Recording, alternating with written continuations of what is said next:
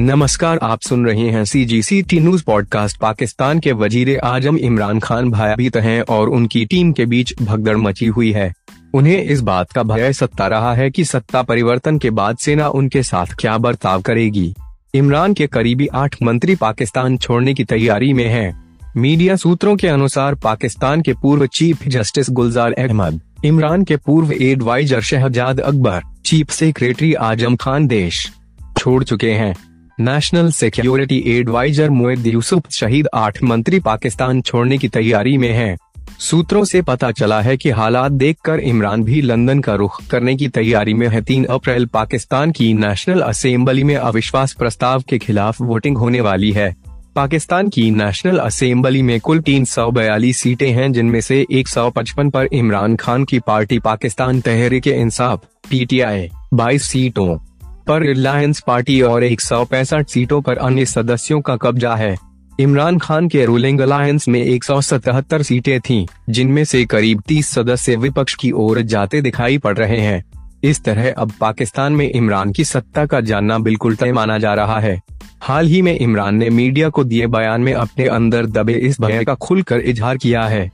घबराए हुए इमरान को यह भी डर है कि लंदन में बैठे नवाज़ शरीफ ड्रोन हमले कराकर उन्हें मौत के घाट उतरवा सकते हैं। अब अपने ही देश में इमरान को डर डर के रहना पड़ रहा है। एक बयान में उन्होंने पाकिस्तान की जनता को जल्द ही सरप्राइज़ देने की भी बात कही है। क्या इमरान लंदन भागकर जनता को सरप्राइज़ देना चाह रहे हैं? वैसे भी इमरान खान की पत्नी बुशरा बीबी और उनके अन्य सभी बच्चे लंदन में पहले से शिफ्ट हो चुके हैं। पाकिस्तान में महँगाई, भ्रष्टाचार और बेरोजगारी से आम जनता बेहद परेशान है। लोगों के लिए यहाँ रोज़मर्रा की जरूरतें पूरी कर पाना मुश्किल है। इमरान खान के प्रधानमंत्री बनने के बाद से ही पाकिस्तान की आर्थिक हालत और कमज़ोर होने लगी थी। हालात यह है कि पाकिस्तान को अपना खर्च चलाने के लिए विदेशी कर्ज का मोहताज होना पड़ा। फिर ऐसे हालात भी आए कि पाकिस्तान को विदेशों से कर्ज मिलना बिल्कुल बंद हो गया। लंबे समय तक चीन पर आर्थिक निर्भर रहने के बाद पाकिस्तान को चीन की ओर से भी झटका।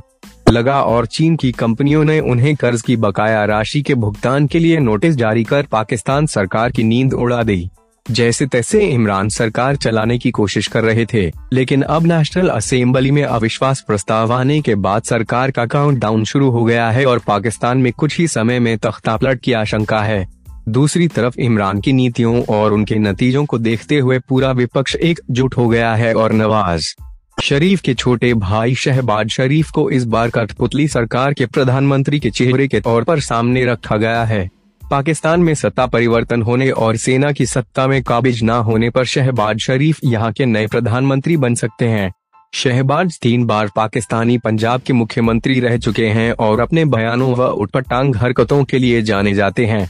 सस्ती राजनीति का परिचय देते हुए यह भी अक्सर मीडिया के सामने भारत के खिलाफ घटिया बयानबाजी करते नज़र आते हैं। Himanshu Sharma C G C T news